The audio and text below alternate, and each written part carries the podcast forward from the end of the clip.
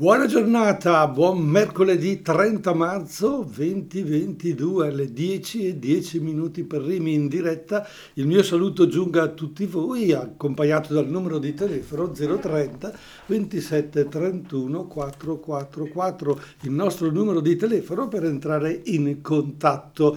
E questa nostra trasmissione viene poi mandata in replica registrata in serata. Saluto chi mi ascolta e gli auguro una buona Buona serata in nostra compagnia, perché naturalmente i nostri argomenti, mi dicono, sono sempre interessanti. Eh beh, ma cosa volete di più dalla vita?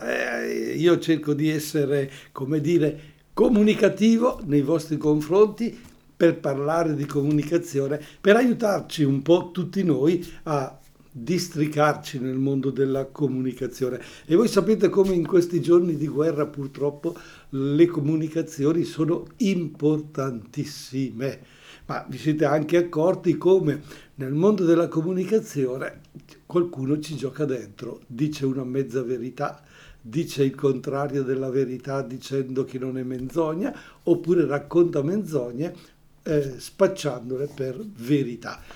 Questo per esempio per il discorso dell'avvelenamento di Abramovich e il vario gruppo, ma nello stesso tempo tutte le comunicazioni che arrivano direttamente dalla Russia eh, o le comunicazioni fatte all'interno della Russia stessa per dire e sottolineare come non ci sia una guerra, ma semplicemente usando parole e camuffando linguaggi e discorsi si arriva a dire anche cose non vere, spacciandole invece come un qualcosa di molto ma molto bello.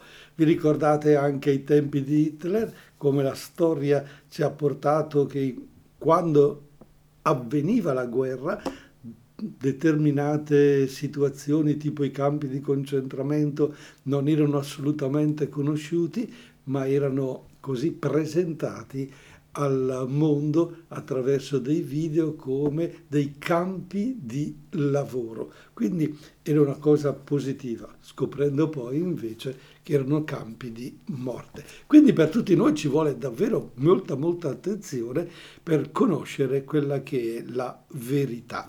E allora, restando in ambito della guerra, eh, sfogliando i, i giornali, ascoltando eh, quello che sta succedendo, eh, io ho cercato di cogliere alcune cose che potevano interessare in la nostra trasmissione di oggi.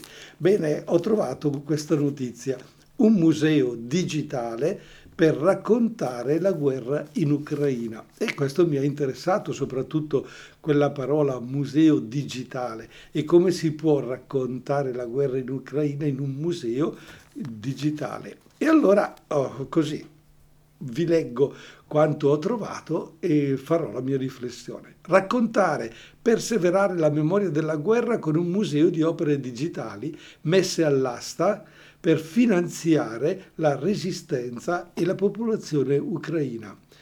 E eh, nasce dall'idea del Ministero della Trasformazione Digitale ucraino, che dall'inizio del conflitto ha promosso diverse iniziative tecnologiche che, mentre la Russia usa i carri armati per distruggere l'Ucraina, il ministro scrive: noi ci affidiamo alla rivoluzionaria tecnologia.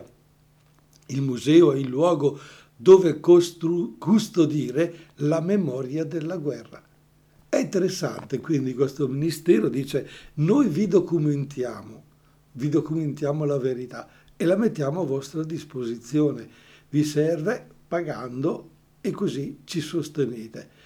Celebrare l'identità e la libertà dell'Ucraina. È importante questo percorso ed è interessante come questa uh, trasformazione digitale, che in questo mese di invasione ha chiamato all'appello tutti i big della tecnologia per le sanzioni alla Russia, e chiesto e ottenuto da Elon Musk il supporto del router per Starlink. Il ministero si è dato da fare proprio per fare in modo che queste documentazioni potessero arrivare in modo corretto, per la libertà, per la verità. Interessante. zero trenta ventisette trentuno quattrocentoquarantaquattro il numero telefonico, se alle dieci e quindici minuti volete intervenire e, e dire qualcosa in merito, oppure dopo, essere, dopo aver ascoltato Bagno Mezzanotte di Elodie approfondiamo ancora questo museo digitale per raccontare la guerra in Ucraina. Elodie, la salutiamo e continuiamo la nostra chiacchierata dal Museo Digitale per raccogliere la guerra in Ucraina che ci ha così interessato e colpito, e abbiamo già accennato come il Ministero dell'Ucraina per la Tecnologia, un ministero molto interessante, eh, che eh, vuole mettere in... Eh, in archivio i dati della guerra e quindi metterli a disposizione di chi ne ha bisogno. Ecco, la collezione di lavori digitali propone dunque una sequenza temporale degli eventi principali di queste settimane di invasione. Sono realizzati con documentazioni di testate giornalistiche affidabili, non a caso, non si mette quello che fa comodo, ma passando attraverso le testate giornalistiche affidabili eh, si è fatto questo archivio di dati realizzati in formato N F T ed accompagnati di un certificato di proprietà non replicabile conservato su una rete di blockchain. Il primo lotto di opere digitali sarà in vendita dal ventinove marzo, cioè da ieri è in vendita. Al lancio sono quotate cinquantaquattro opere digitali che coprono i primi tre giorni di guerra di fine febbraio. Il progetto è basato su una piattaforma di vendita N F T della società, di una società particolare, e nel corso di un'intervista il ministro ha detto, o meglio uno dei fondatori del museo ha detto, che la collezione è aperta a chiunque voglia presentare le sue creazioni online, che poi verranno naturalmente vagliate, scelte e messe in rete. Dopo un esame da parte degli art director, il creatore dell'opera N F T riceverà un link dove poterla caricare. Ogni lavoro digitale verrà venduto al prezzo di circa quattrocentocinquanta euro. E tutti i profitti andranno al portafoglio Ethereum del Ministero della Trasformazione Digitale. Ecco, dobbiamo sottolineare che questa non è la prima iniziativa tecnologica dell'Ucraina da quando è scoppiata la guerra. A inizio marzo, Zop Kiev ha raccolto un totale di cento milioni di dollari in donazioni in criptomoneta e i primi di marzo un'opera in formato N F T raffigurante la bandiera dell'Ucraina ha raccolto sei virgola sette milioni. È interessante allora capire come il mondo digitale, il mondo della comunicazione attraverso il computer, addirittura legato alla guerra, ecco, dà questa possibilità. Ed è interessante, interessante cogliere come questa verità e questa libertà del popolo ucraino attraverso il suo ministero può raggiungere davvero tutto il mondo. E viene proposta dunque una fonte attendibilissima dall'interno per conoscerne la verità, anche se la verità tutta intera non si raggiunge mai, non si riesce mai a raggiungere.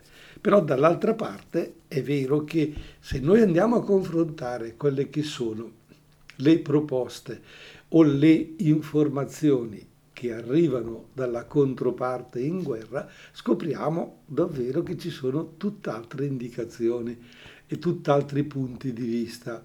E allora noi attraverso eh, le comunicazioni ufficiali della Russia e dell'Ucraina possiamo eh, a tutto sommato rapportare quello che sta succedendo e quella che è la guerra oggi come oggi.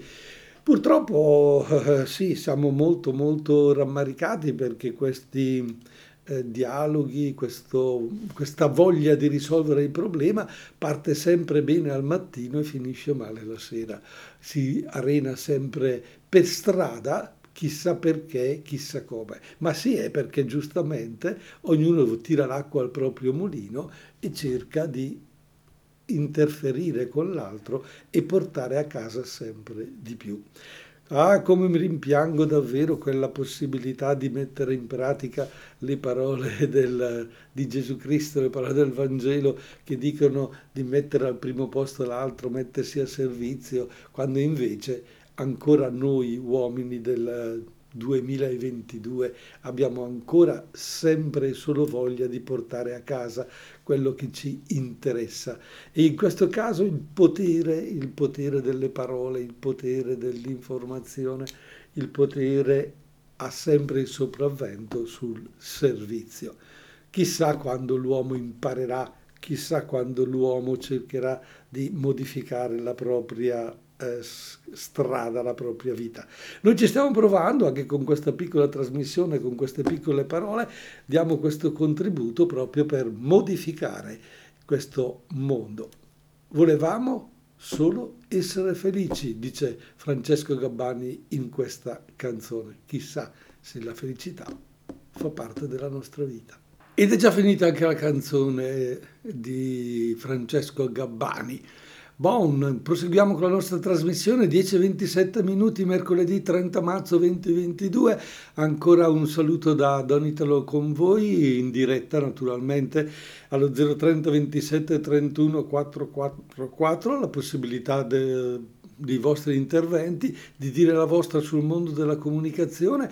Noi stiamo così affrontando un tema Eh, come dire, eh, molto legato alla guerra e alla comunicazione nello stesso tempo, e vi ho parlato di un museo digitale che raccoglie i fatti dell'Ucraina, e da ieri sono in vendita quattrocentocinquanta euro dei file a cui tutti possono attingere, documentati da testate giornalistiche ufficiali e da gente che attesta la verità, e quindi la possibilità con questi contributi di aiutare il Ministero della trasformazione digitale dell'Ucraina, e abbiamo scoperto alcune cifre importanti, eh, milioni di euro che sono già arrivati nelle casse, perché naturalmente il mondo è grande, no? C'è un discorso globale, non ci si ferma più a un discorso interno. Una volta eravamo legati al discorso del comune, della provincia, la regione, al massimo, al massimo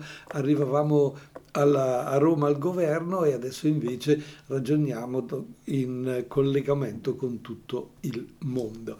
E allora proviamo a continuare a fare una riflessione su questa globalizzazione, su questo mondo nel quale siamo eh, immersi, e che cosa sta succedendo nel mondo dell'informazione legato anche a questa guerra. Che cosa si è cambiata, cosa è cambiato, cosa è trasformato? Ebbene, nel mondo della comunicazione fino al ventiquattro febbraio scorso si pensava di essere immersi in una società liquida. Dopo l'invasione dell'Ucraina ci sentiamo invece dentro sabbia inerte, come quella contenuta nei sacchetti ammonticchiati per costruire le trincee. Di colpo tutto è diventato improbabile. E allora di fronte a questa realtà eh, ci si, si guarda verso il futuro, ma che ne sarà di noi domani? Eh? Quante settimana scorsa in particolare, quando le notizie rimbalzavano da tutti i mezzi di comunicazione dell'uso della bomba atomica, del nucleare come forza distruggente o da una parte o dall'altra, e quindi ci siamo detti, e qui se parte la terza guerra mondiale, tutti siamo finiti. Che ne sarà di noi? Che ne sarà del nostro futuro? E allora, proprio per questa situazione eh, della guerra, noi siamo così all'improvviso eh, piombati nel prestare un'attenzione a concetti economici che fino a ieri non ci interessavano, anzi li prendevamo sotto gamba.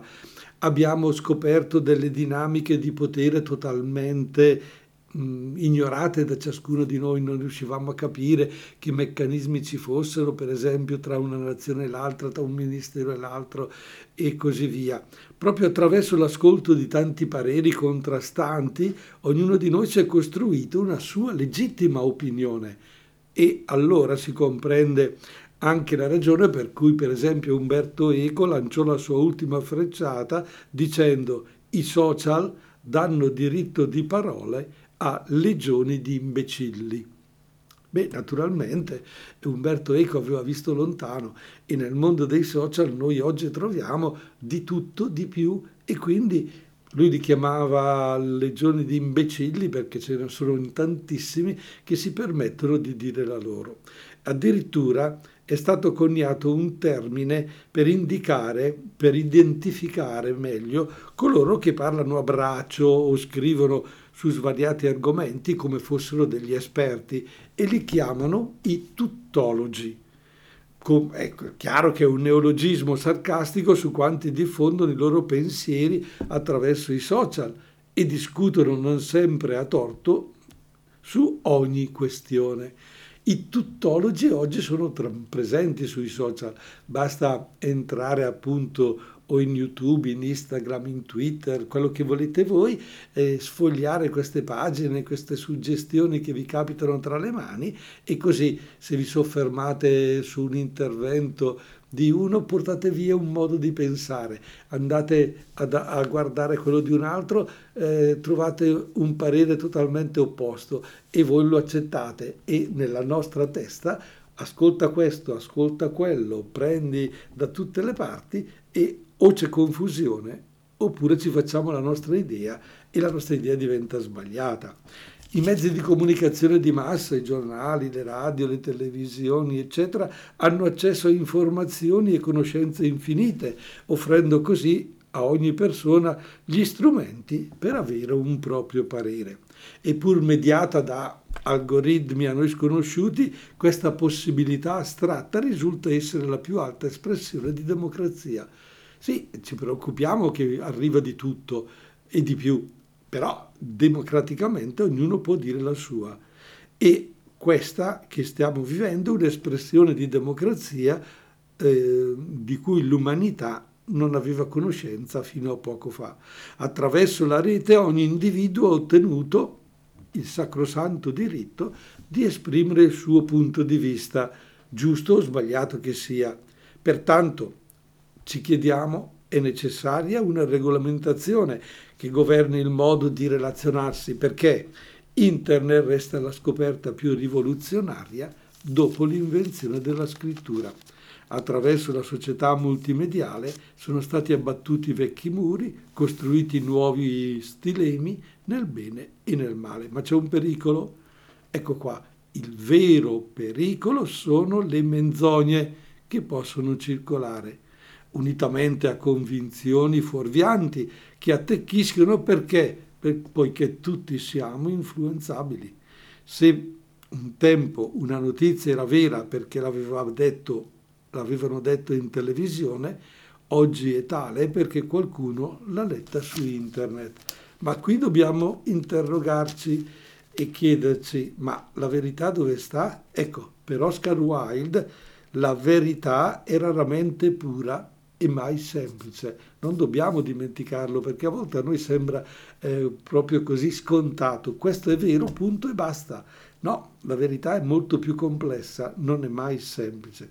E allora, per questo, in una società che abbiamo definito di sabbia inerte, essere corretti è un atto di grande responsabilità. Essere corretti vuol dire non raccontare bugie, non spacciare per verità quello che non lo è. E alle dieci e trentacinque minuti diamo la parola a Jovanotti e Xixpim in I Love You Baby. È già finita, era così bella, così interessante. E bravo Jovanotti, che ha sempre questo spirito di comunicazione eh, brillante, divertente, coinvolgente. Sembra proprio uno spirito primaverile quello che abbiamo eh, così iniziato in questi giorni, anche se oggi qualcuno comincia già a lamentarsi perché cominciano le prime gocce di pioggia, eccetera. Ieri ci lamentavamo perché il tempo era troppo bello, abbiamo bisogno di pioggia. Adesso che sta per arrivare la pioggia ci preoccupiamo perché perché hanno previsto che a Pasquetta il tempo si guasterà, perché hanno previsto a Pasquetta che a Roma eh, eh, grandinerà, e via di questo passo ci andiamo a cercare mille storie, mille problemi. Va bene, torniamo al nostro, al nostro testo al nostro argomento, alla nostra trasmissione Io, tu, noi e gli altri, con Don Italo al microfono, dieci e trentanove di mercoledì trenta marzo duemilaventidue. Se volete intervenire, lo zero trenta ventisette trentuno quattrocentoquarantaquattro, altrimenti continuo io.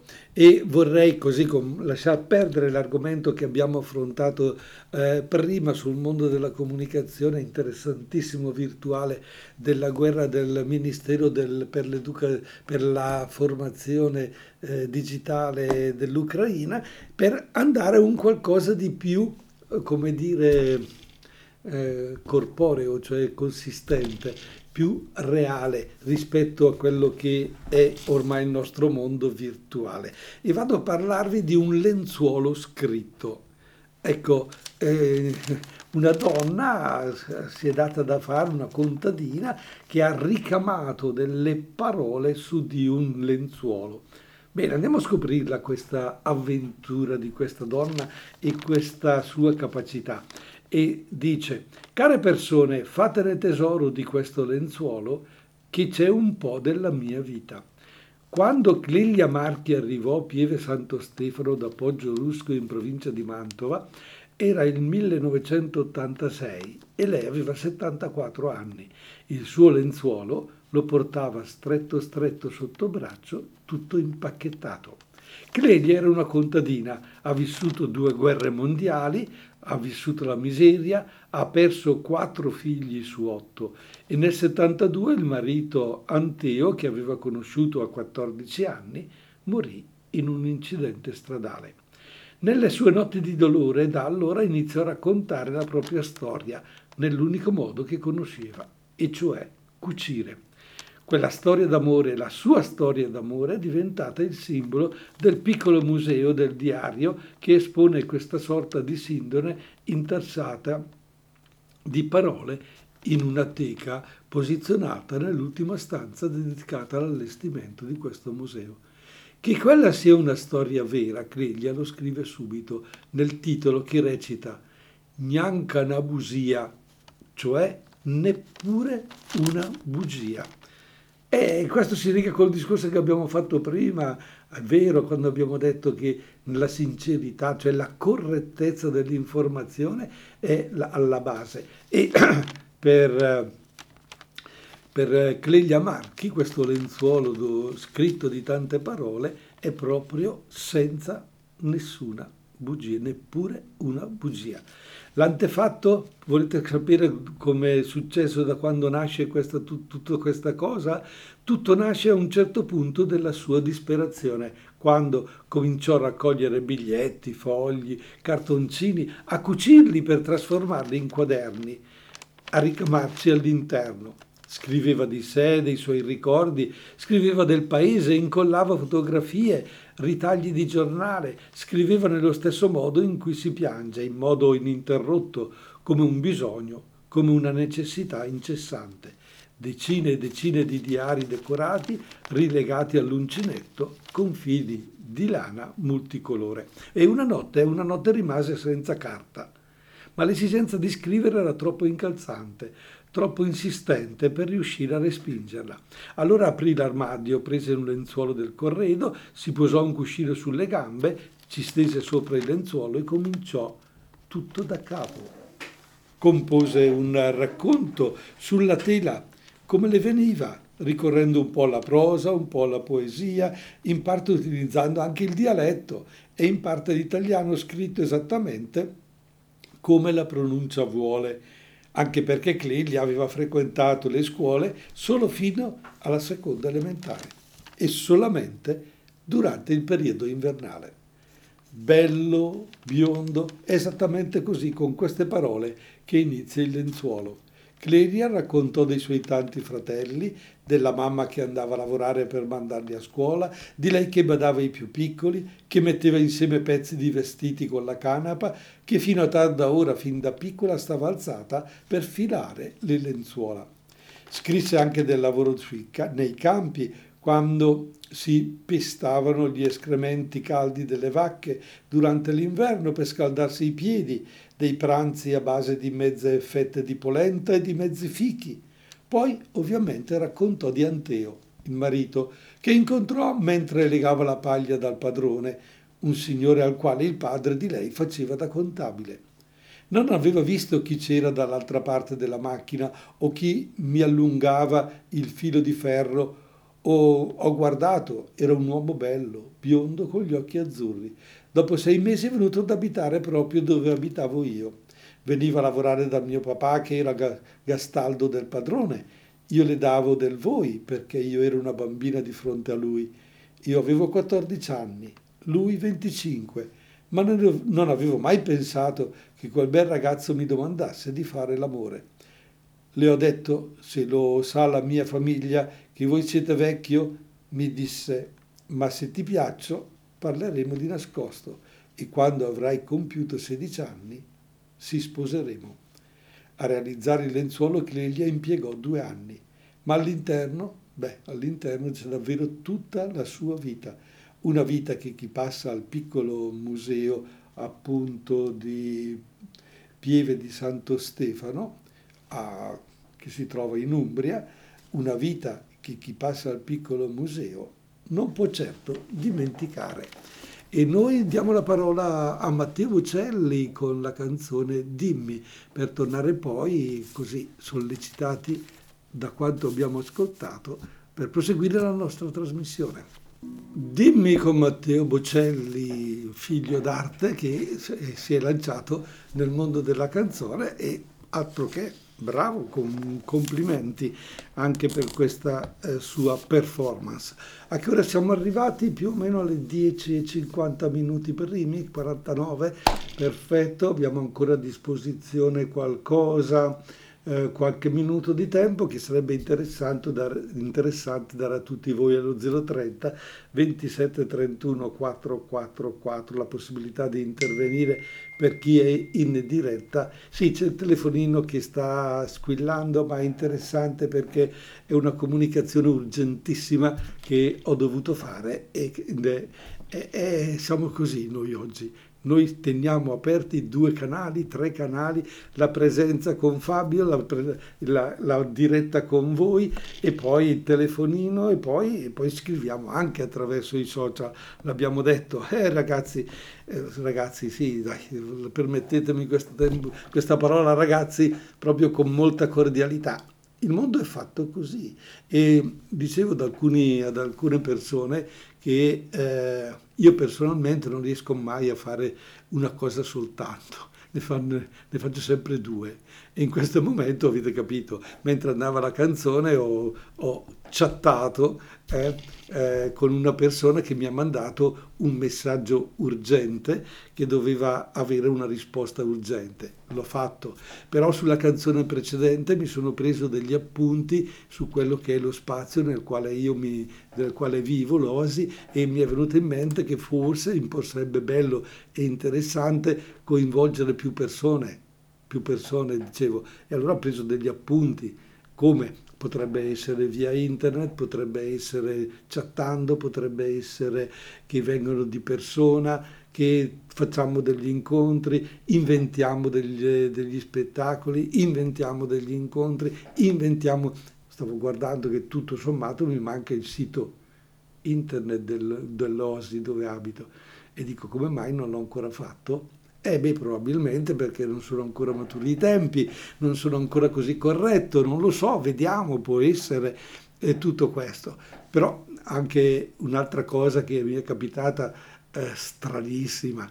Alla settimana scorsa mi arriva una comunicazione dall'Università di Milano che sta facendo un'indagine su tutte le sale cinematografiche d'Italia per, eh, per capire il livello di informatizzazione di questi ambienti. E quindi dice eh, vi chiediamo entro il tal giorno di fare il... Eh, di compilare il seguente questionario al link e ti dà tutte le motivazioni e correttezze dicendo che non è un bluff, è una cosa seria e ci sono dei numeri di riferimento e nomi e cognomi per poter verificare la cosa. Ma eh, come sempre leggo l'informazione, vado oltre alla prossima email e questo va nel dimenticatoio. Ieri mattina eh, sveglio abbastanza presto, come al solito la prima cosa che fate, no, quando vi svegliate, io sì, è quella di prendere il telefono, toccare lo schermo con quel ditino magico e dire vediamo che cosa mi hanno mandato, e lì mi veniva ricordato di compilare entro il quindici di aprile quel questionario.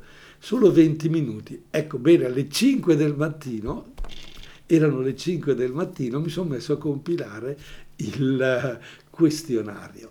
È interessante comunque, perché è lì ho dato tutte le notizie e diventa importante. Allora, se, se anche Fabio al mattino la prima cosa che fa è eh, toccare lo schermo del suo smartphone e vedere chi l'ha interpellato, chi gli ha mandato qualcosa, o se addirittura Facebook, Instagram, eccetera, gli segnalano che potrebbe interessarti questo che è stato scritto, guarda che per te, allora eh, Fabio deve, deve trovare anche il messaggio dell'oasi che può arrivargli e dirgli guarda che noi facciamo, guarda che stiamo facendo, condividi. È che, è che Fabio mi dice che non ha Facebook, però c'è Instagram, non ce l'hai sul telefono, però ce l'hai a casa. Eh beh, allora è la stessa cosa. Allora quando arrivi a casa la sera vai a controllarlo il Facebook. Sì e no, dice, va bene. Va bene, eh, ma se c'è, eh, se c'è se sono degli amici che sono in Facebook e iniziano una relazione importante, se io ti coinvolgo nel fare il tecnico audio in uno spettacolo, ci stai, subito vieni, mixi, alzi il canale, abbassi il canale, regoli il volume, dai una, una coloratura alla voce, eccetera, eccetera. Fai il tuo mestiere. Guarda che bello, interessante. E ognuno dà il suo contributo. Quindi due cose ogni volta io faccio, e mentre parlo penso, e mentre penso parlo, e con le mani si scrive, si fa qualcosa d'altro. Non esageriamo, dai, non esageriamo, non diciamo fesserie, però il mondo della comunicazione oggi gira proprio in questi termini, gira proprio così, perché tutto sommato il discorso è piuttosto interessante. Ma dai, andiamo a San Giovanni, ce, eh, cielo dammi la luna. Ma che bello, San Giovanni chiede al, al cielo che gli dia la luna. E noi cosa gli chiediamo, San Giovanni? La sua canzone. Beh, è una canzone mu- nuova, però, mh, caro San Giovanni, qui c'è un po' di Michele Bravi, c'è un po' di ricerca di chissà che qualcosa, questa doppia voce, questo, c'è un po' di rabbia, non ho capito perché, ma forse la dobbiamo riascoltare, perché il mondo della canzonetta è così, lo ascolti la prima volta resti perplesso, poi alla ventesima, alla trentesima, tutto sommato recuperi e dici però potrebbe essere, ma sì c'è, e se poi questa dovesse, come dire, spopolare, diventare... e di ah certo è una bella canzone, ma se avevamo detto che non ci piaceva poi diventa una bella, perché il mondo della comunicazione è così, è quella goccia che scava la pietra, e quindi tu ascolta la canzone una volta, due, tre, quattro, alla, fino alla decima dici ma sì non è bella, poi ma però, però è interessante, però, però potrebbe essere, però ho avuto una bella intuizione e così via, e poi si va. Ma attenzione,